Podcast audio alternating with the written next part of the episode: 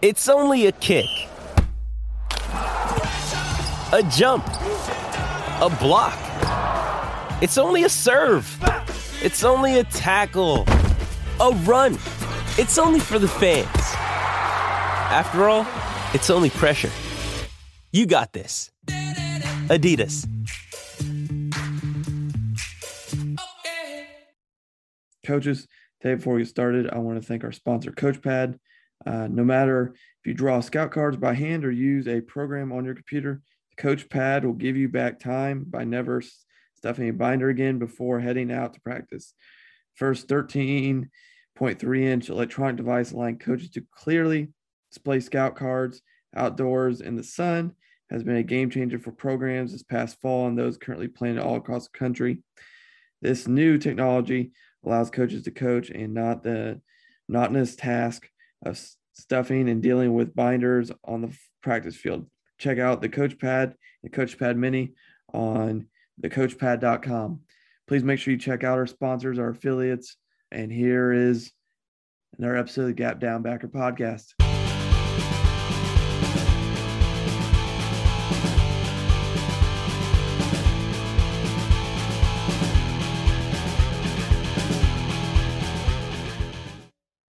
Uh, welcome to another episode of the Gap Down Backer podcast. Um, today we have Coach Greg Webster. Uh, he's the offensive coordinator at Springfield College. Coach, how are you doing? Good. I'm, I'm doing well. How about yourself? I'm doing pretty good. I appreciate you coming on. Um, coach is a, say flex bone triple. I mean, whatever you will call it. Some people don't like the term flex bone. Some people think triple narrows it down too much or whatever it is. But how did you end up as the offensive coordinator at Springfield? Let's start there. Yeah, so I think probably goes back to uh, being a player there, right? So I was a, uh, a player there from uh, 2005 to 2009. Uh, and then I stayed on and was a graduate assistant there. Uh, coach actually on the offensive side of the ball. So I was a, a outside linebacker, strong safety when I played there, uh, and then GA'd on the offensive side of the ball.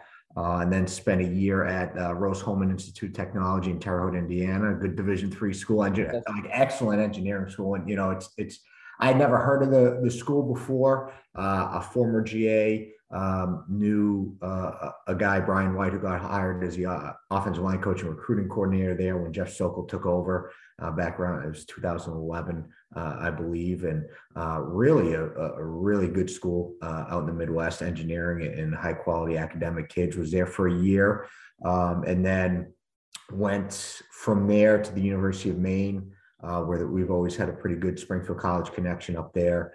Uh, Joe Harasymiak, who is currently now the defense coordinator, uh, Rutgers. Uh, we played in GA together, and he got promoted up there uh, back in 2012. So, um, you know, I was fortunate enough to come on with him and, and Coach Cosgrove, who was a head coach up there, longtime head coach up there, and uh, spent four years up there as doing video, doing uh, assistant D backs, and finally, in the last couple years, uh, doing safeties and special teams. And then uh, in 2016, um, the head coach at Springfield College, Mike DeLong, retired. Uh, you know, had been there for quite a while. He was my coach and, and the coach previous to that. I mean, he was, you know, him and Coach Manello uh, in 1986 were the original guys who put in back then the wishbone offense uh, eh, you know, so that they, they, were the founders of it at Springfield College. And uh, so he retired uh, after being there for quite a while. And then uh, Mike Cerasuolo, who was the offensive coordinator uh, since 2001, uh, took over as the head coach. And, um, you know, I, I GA'd for Coach C. and then, you know, going back, I mean, he recruited me out of high school. So always had a, a pretty tight relationship there. And, um, you know, going back to as a high school student player and then GA, and then, you know, a guy who's provided me and a lot of other GAs with uh, a ton of mentoring and great advice throughout the years um, once we've left there. So, had the opportunity to come back and, and coach at a place that had a, a, profound impact on me for for a guy and a man who you know had a bit of impact on my uh, growth and development as a coach and you know more importantly as a person. So uh, jumped at, at at that opportunity to come back there. So that was 2016 and you know this will be uh, seven years there now as the offensive coordinator. Now i mean uh, uh there's a couple ways i want to take this but first yeah. how how do you think i mean you spent a long time coaching defense before you came back as the oc how has that helped you? Now, obviously, like coaching DBs versus triples a whole different right conversation, anyways. But Right. I mean, you still, as a defensive coach, like you're you're learning coverages, you're learning fronts, rotations. How has all that stuff benefited you as the offensive coordinator at Springfield College? Well, I think the first thing is the teaching aspect, right? The teaching aspect and the mindset of you know a defensive player and a defensive coach, uh, because you know I think as offensive coaches, sometimes um, we get caught into maybe scheming too much, right? And uh, you know I, I'm I've been a, a fault of that before, right? Um, and, and then um, you know not not to take any away anything away from the defense, but the defense has to practice, you know, their base installation and then get prepared for the triples. So sometimes it's what can a defensive player handle Yeah. um, that we're putting in, right? So that that it's more of looking at us as an execution standpoint on focusing more of that than sometimes trying to outthink people, uh, if that makes sense, right? Yeah. Because I, I look at, you know, when, when I was coaching the safeties, it was we're a, we're a quarters coverage team. Uh, and if it was a, to a you know a pro surface tight end flanker to the field, like the safety's responsibilities was get his eyes to the tight end, right? And, and you know he had his reads based off of the tight end down block, out block, pass release, whatever. But and then his eyes would be staring in the backfield, right? And the tight end would be uh, ten yards behind him. So it's like, yeah, as much as offensive coordinators, we think, hey, defensive guys should be here. Um, well, defensive coaches are trying to get the defender's eyes in the right spots right? So if if we spend so much time trying to out scheme ourselves, um, then our kids won't execute up to the level that that they need to uh, in order to sex- successfully carry out a game plan. Okay. Now, uh, the other question we'll ask, and, I'm, and I there's and I, I try to ask this to every flex bone or triple or option guy that I talk to is why that offense? Like, obviously, you guys have ran it for a long time, so it's a little bit different, and your head coach ran it. But philosophically, why? Why? Why has that been so? And because you guys have been pretty successful with it as well. Like, why? Why is that your focal point? I mean, there's eight billion ways to run option in, anyways, but why the option? Why the triple? Why do what you do? I think first the mindset in the kids uh, is the first thing. Uh, you know, we're a pretty just as a as a football program, special teams, offense and defense, we're a pretty aggressive style type of play. So it's the mindset that we want to instill in our players is that hey, we're going to set the pace, we're going to set the tempo, we're going to call the play, right? So I think it first starts with that that mindset, uh, and then from there, right, it's really uh, building in those core values within our program of you know commitment, tradition, brotherhood, right, and and, knowing that the triple option, uh, you need all eleven to succeed right? You, you need all 11 to execute uh, and be selfless players. And we build our culture around the brotherhood mentality. Uh, so I think that is uh, a key to any triple option attack, that selfless mentality of, you know, we've had games where two games in a row, the quarterback carried the ball 30 times. So he had 60 touches in two games. And then the next game, he had 10 touches, right? Yeah. Based off of um, what we felt we could take advantage of or what the defense is giving us, right? So it's, it's that I think first and foremost, it's the mindset uh, and the culture within our players and our team uh, is the most important thing within our program. And, and again, developing that uh, not only offensively, defensively, but special teams throughout the entire uh, program. And then I think also when you talk about schematically, it's it, it feels like a lot of the offenses out there are very similar, right? Um, Yes. you, you have the spread, no huddle type, uh, shotgun you know, you don't see a lot of two back power I teams anymore. Um, so I feel like that, uh, you know, uh, teams now have to adjust um, pretty dramatically uh, to defend our type of offense. When we do run, I mean, there's probably teams who throw the ball more in two games than we do in the entire season, right? Uh, so I, I think it, it, it's it's that um, the preparation, you know, the old the old saying is we're going to do it all the time and then it, it takes a, a defense they have to prepare for it one week Yeah, The other thing I noticed because like we talked a little bit before we came on that I've, I've been watching some. I, I I try I try to do a decent amount of prep for these. right right Like it's not just throwing random questions as some people might. Yeah. say. But so like I, I've watched some of your games. Um, like I told you on, I know one of the things I noticed, like there's a lot of things I noticed, but I think the main thing, one of the big things I took away because I was rewatching stuff last night is you do a lot of like check with me. It, it, at least that what looks like to me. I don't know if that's illusion or whatever it is, but you seem seem to have take like I'm not going to say that's an off a spread concept that was originated there, but it, it's probably more when you think of check with me stuff, you think of more no huddle spread teams than uh, a wing T team or a flex bone team. Right, right, right. What is the philosophical idea behind that? Why do you do it? And, or, and really, how's that benefited you guys?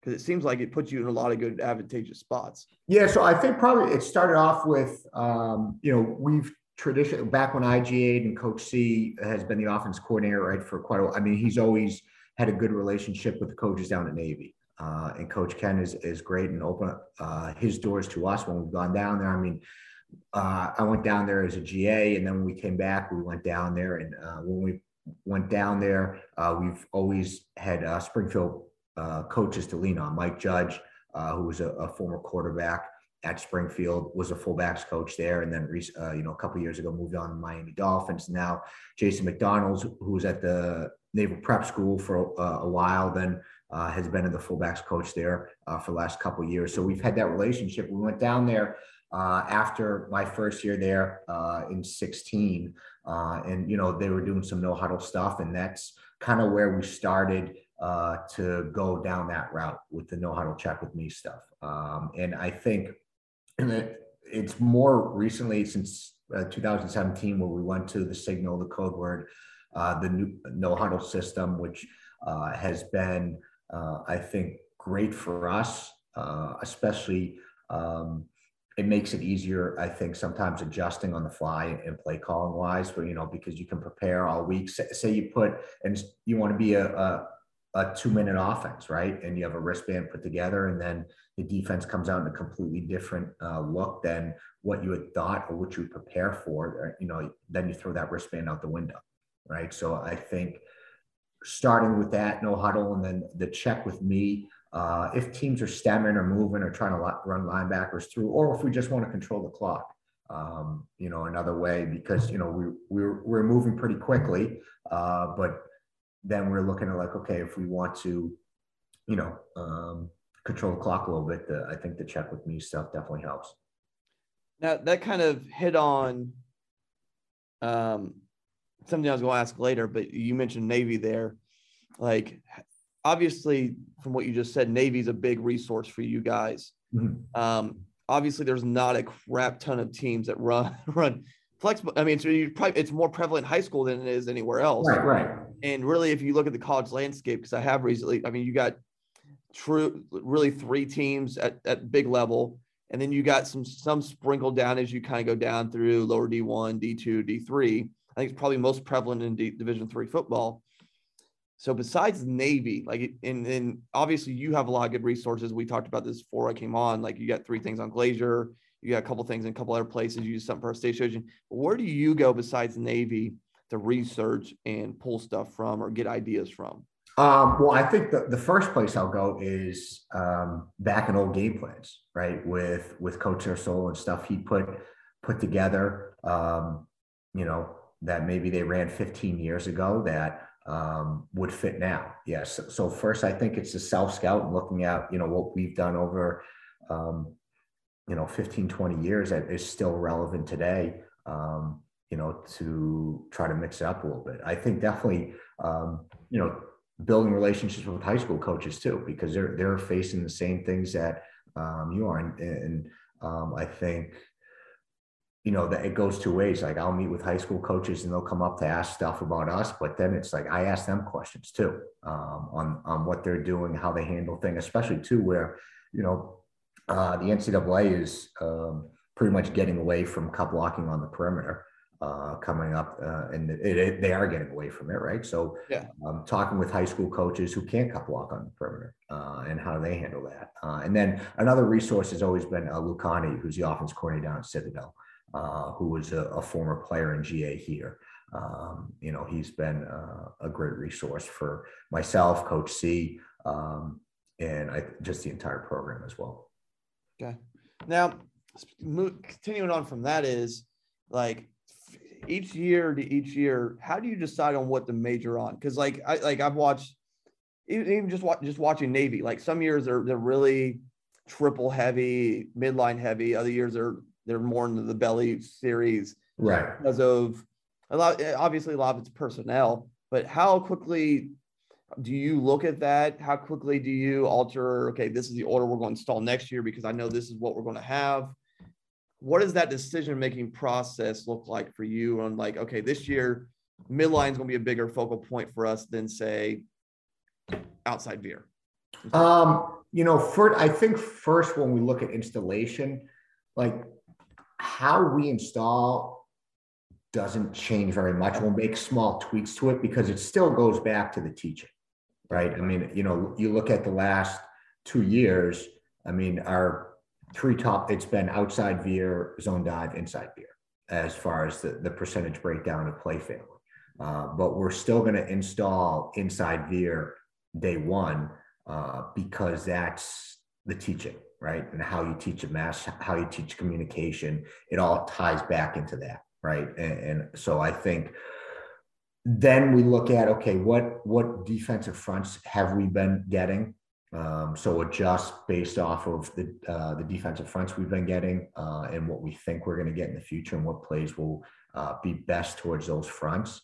Uh, and then I think it kind of develops sometimes as the season progresses when you're looking at like in, in season self scout on okay what plays are effective, what you know are we getting a trend where um, you know every defense has shown what what we thought they were going to give or are we getting a trend where all right we've gotten you know three weeks in a row where we thought we were getting one defense and they came out completely different defense yeah. right so I, I think um, it's a very uh, some people like to use this word, right? Organic, uh, what have you not? Um, it, it's a developmental thing. I think sometimes when you get in the season um, with us, for sure.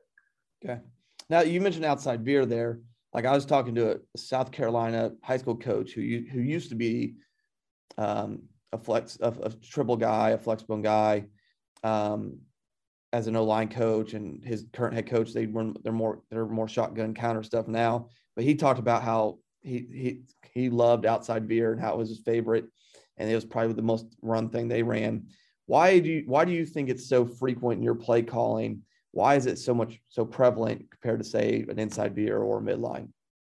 Um, well, I think anytime you put a tight end in, uh, right, you make uh, teams have to adjust to the tight end. Uh, I think that you know, you you get unbalanced formations. Uh, again, tight end unbalanced formations. Then teams have to declare they have to shift. They they have to do something to adjust uh, to the tight end side, especially if we do like a, a tight end and, and receiver over, right? Um, but I also think it's it's not outside veer, but it's how outside veer complements the other play, the other plays. How outside veer, inside veer, and midline all complement each other um, to keep you know a five technique, uh, uh, you know, an overhang defender on their toes.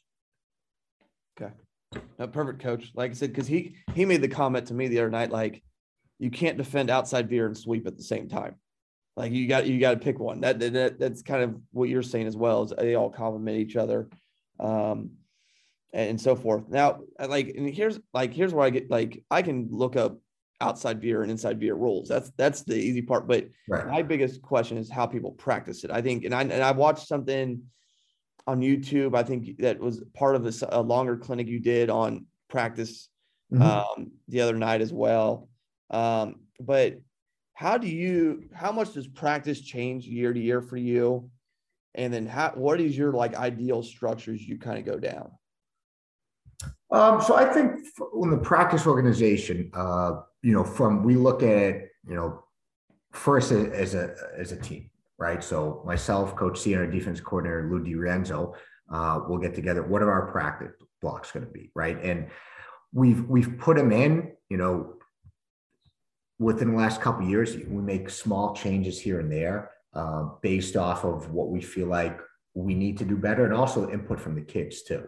Uh, on how practice structure, how they feel it's going. So I, I, think first of all, it's not so much offensively, but it's okay. How, how are we going to structure this this practice as a program uh, and you know not look at it as one day, but look at it as a week, a season, and a year.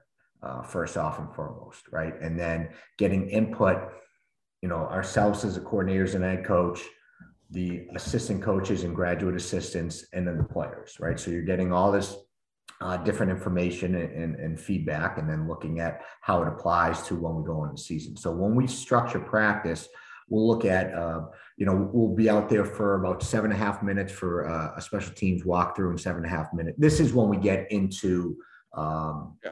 Into actual uh, season, right? So classes, whatnot, you know, guys are moving and shaking all day, and so seven and a half minutes uh, special teams, seven and a half minutes of offense and defense, right? Then we'll do uh, run stretch, and we'll actually we'll do our specialist uh, kick returners, punt returners um, you know, any of that stuff during uh, run stretch to save some time during practice. So that'll be about a 10 minute block. Uh, and then we'll go into um, an RTP period, which is uh, ready to play. So the kids amp it up right away, right? Uh, whether, you know, offensively, uh, we could do a, a simple team tempo like, hey, let's get these plays going fast on air for five minutes. And then we're into a ball security circuit, right? So that that's the first pretty much 20 minutes of practice. As the season progresses, hey, that RTP period will be about five minutes, yeah. right? And so then maybe in that five minutes, we do ball security and then we do an amp it up period offensively at another point, right? Uh, and then after that, we'll go into special teams. Uh, which at the beginning of the year will be a 10 minute. As we progress, it'll be more rep based. So you're looking at seven to eight minutes. Uh, and after that, you know, we'll come out individual. Um, and individual will be will will you know meshes with the quarterbacks and fullbacks. We'll work all three pass.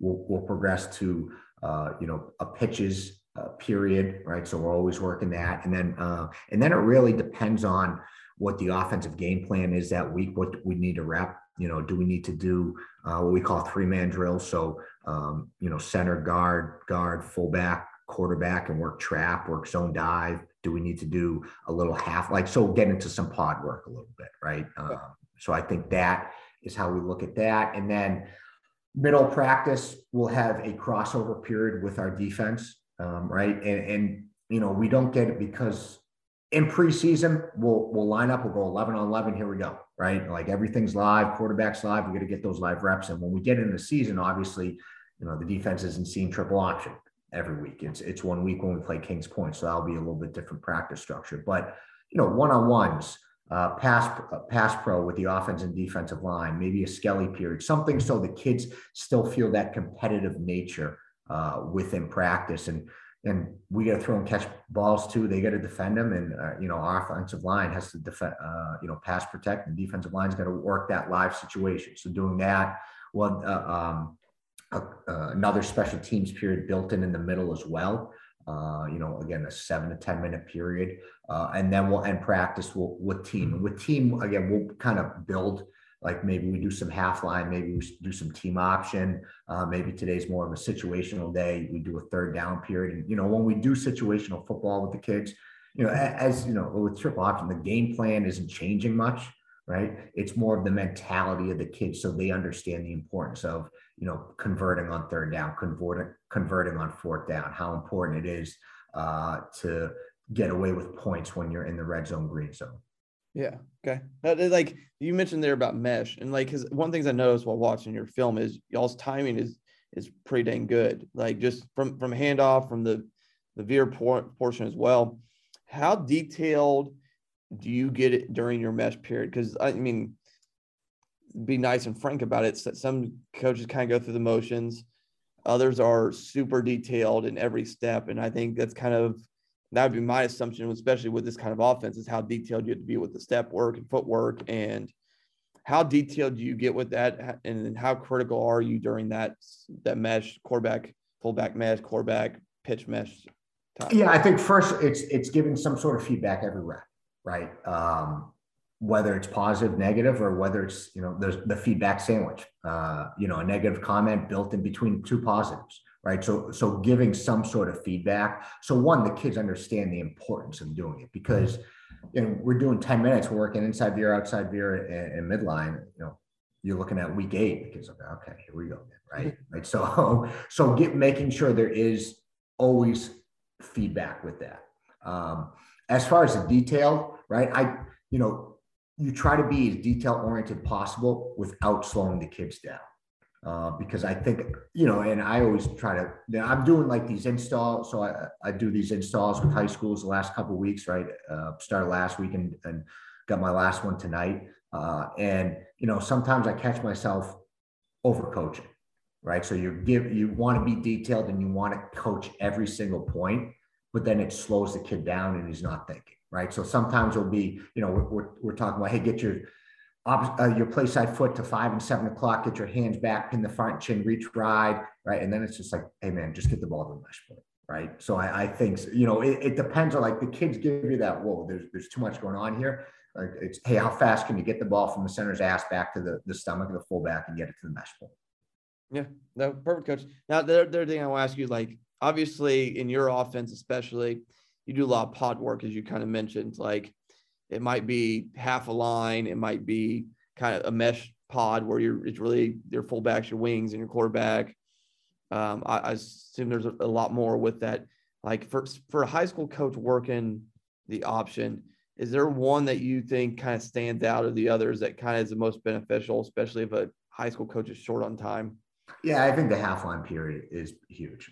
I think that because then you can just lock in uh, and run those plays. You know, and especially too, we were in like in spring ball, we're doing more of the pod work and half line work than the full team stuff because the emphasis in spring ball is technique, execution, and communication, right? So uh, for us, we, we're locking more into that than we did the full team stuff. Um, but then when we get in the season, we have to do the team stuff so the quarterback sees the whole picture and the kids get when i talk about communication i'm talking about the communication the offense of line speaking together the quarterback fullback but then you still with the no huddle you have that other way of communication where uh, they get to see the signals communicate the signals and and um, execute at a high level with that so when we get in the season we'll, we'll do more of that team stuff but I, I think for you know depending on how the mechanism the offense that a high school coach is calling the plays for kids to just lock in, right? See the look and see the reps. Um, I, I, think that's important to just, hey, you're looking at this half line. Sometimes we'll do half line and we won't even uh, put the backside pitch back in there, right? Hey, we're working outside veer, we're working to a three man surface. We'll just take center, guard, tackle, tight end, front side A back, fullback, quarterback, uh, and just work, you know, the dive phase and the, the keep phase. Now you mentioned, and it kind of sparked something in the check with me that I probably should ask you earlier, and I'll just hit back on it real quick. Is when do you start that process? Like, is is that along with day one, or when when when? Along- no, you know, I, I think it's um, we'll install in preseason, then it'll be by game plan. I think depending on what, what we feel like uh, will help. You know, sometimes we don't want to use the check with me stuff, right? Uh, sometimes it's here or there. Um, so I, you know, probably the game you're probably watching was the our playoff game, the Cortland game. I think where we we use it a lot, uh, and that was a big part of the game plan uh, going into that game. But probably if you watch the games the previous two weeks, we didn't use it at all. Um, so I think it really depends on um, you know what we feel like uh, the defense is going to give us and how we want to um, you know formulate the game plan. Okay. Now, the other thing I'm going to ask you, because I asked you about just like one pod drill for high school coaches, because you, I mean, you probably see, you talk to a lot of high school coaches who run the flex bone. You probably see a lot of stuff as you kind of go. What do you think are the biggest things that are maybe missed or need worked on for high school coaches trying to install the, the option and the flex bone and the variations of it? Yeah, I, I, I think the first thing beyond is the ball security right? And uh, you know, and um, and as college coaches, sometimes you forget about that too, right? That you want to um, focus so much on scheme and, and you know, all right, we got to do this, we got to do that. Hey, let's get this play in. Um, and then all of a sudden you turn the ball over three times in a game and you lost. It's like, yeah, well, like that. So I think the fundamental, and we we saw that at the beginning of the year, uh, this past year, right? We start off one and three, I mean, we put the ball on the ground way too much. Uh, and, you know, so we, we went to bye week and, and really, you know, adjusted how we practiced uh, and the emphasis we put on ball security. right? And we changed some things on the way we're coaching it too. So I think that goes by back to your last question a little bit too of um, when talking about practice structure, um, is that kind of always be evaluating how your practices are going, right? Yeah. If you're losing, like, okay, what, why is that? Uh, if you're losing and you're not executing, why is that happening? You know, um, and I'm also not one to make wholesale changes either, panic and like, oh my God, it's not working, right? Um, but I think little tweaks here or there uh, to practice structure can help, right? Um, so back to the, but I think ball security is number one, right? And, and uh, that's it's the lifeblood of our program uh, is taking care of the football, right? Um, and then I think too, it's the execution, right? It's okay. We're going to run this play, and if you turn on a tape, sometimes you're like, man, if the right tackle did this, if he did that, and then it's like, okay, why did he not do that, right? And that goes back to our practice organization. You know, how many times do we rep that during practice, right? Uh, and, and we did one year we actually did with the uh, GAs go back and, and, do a little study of uh, the percentage of plays that we repped during the week compared to the percentage of plays that we repped on Saturday.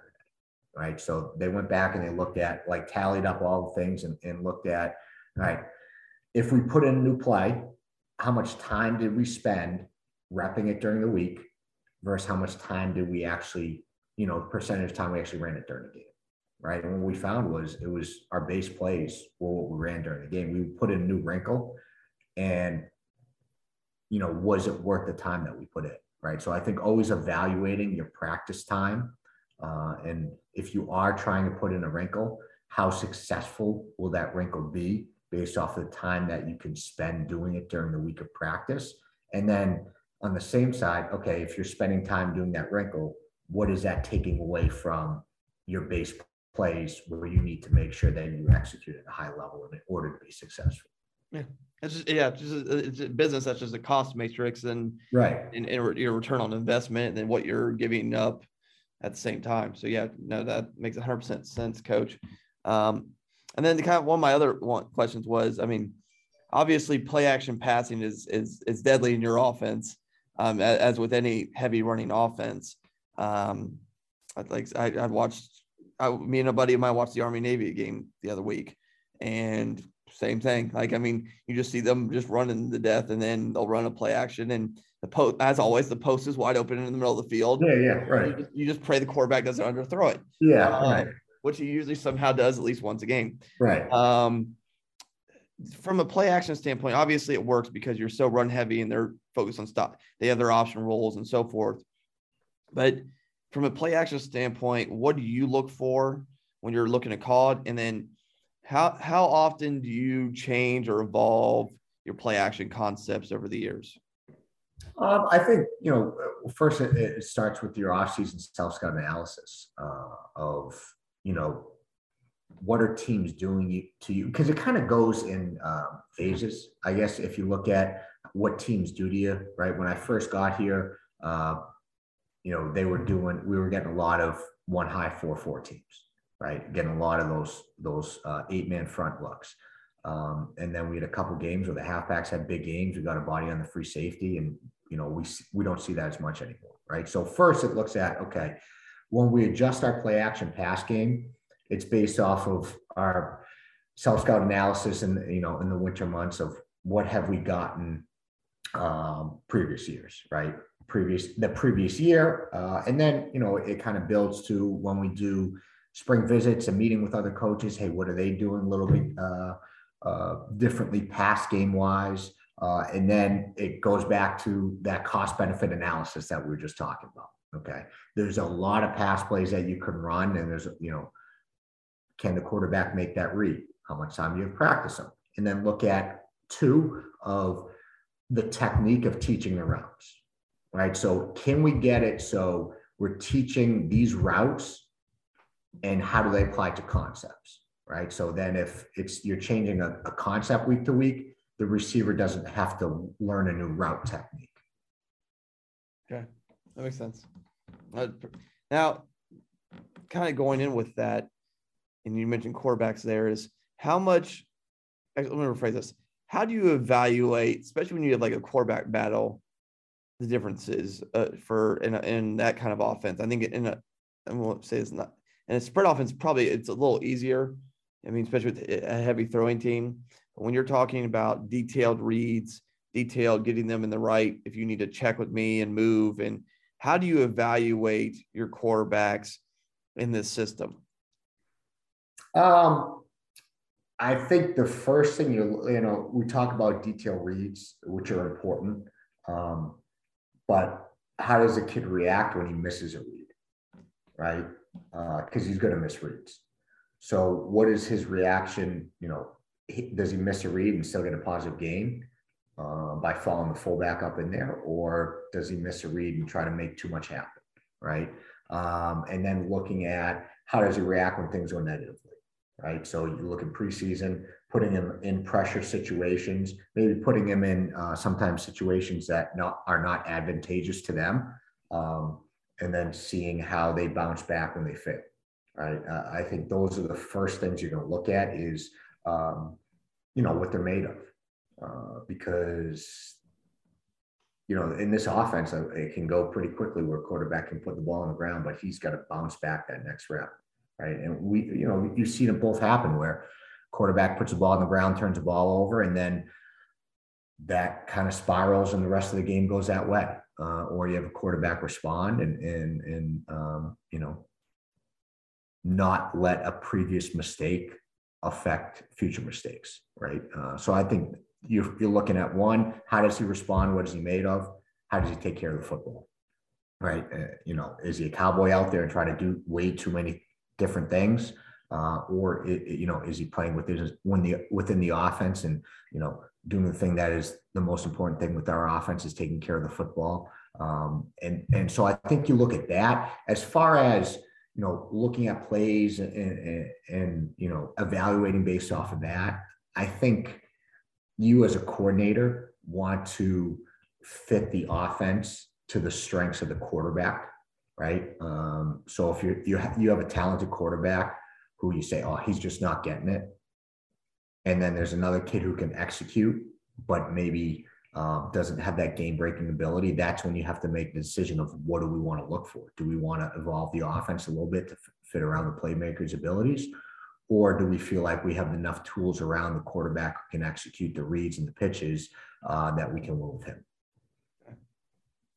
That's I mean, that's great, coach. Like, because like I said, it's I think it's just a different way of attacking it, just because of what you ask your quarterbacks to do in terms of reads, running the ball, pitching the ball. Um, at least just from my perspective, I only I've only done one year in a option oriented, a true option oriented offense, um, and that was many a year ago. Um, kind of, how do you? And then kind of one of my last questions is how I mean, you talked about a little bit is you're going to get stuff that you don't expect. Like, and especially high school is even more deal with just junk fronts, is what I just call them. They're just trash. Right. I call them trash defenses because it's just yeah. it's just unsound, dumb crap that they're that it's like the flavor of the week. How do you deal with that trash or that unexpectedness um, from a given week to week? I mean, colleges are a little bit more sound in what they do, but or even just advice for schools that deal with that. I, I understand it's a, a rule based offense, but again, you're going to get just dumb stuff that's going to freak out your kids or surprise your kids. How do you approach that? Well, um, one, I think it goes back to what your day one install is like when we sell inside veer, right? And the mindset within our kids when we teach it, you know, it's as coaches, we'll talk about it that it's a defense as kids, it's a front and a perimeter, right? So apply your rules of go. Uh, so I think that that is the first um,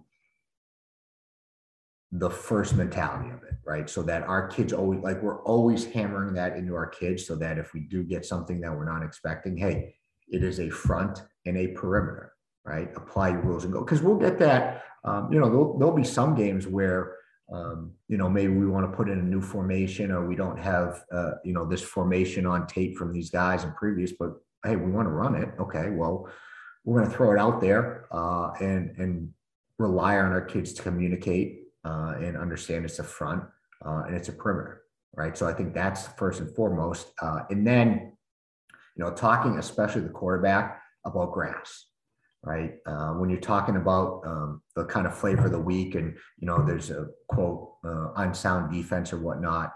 It's not overcomplicating for the quarterback and saying, "Hey, man, right?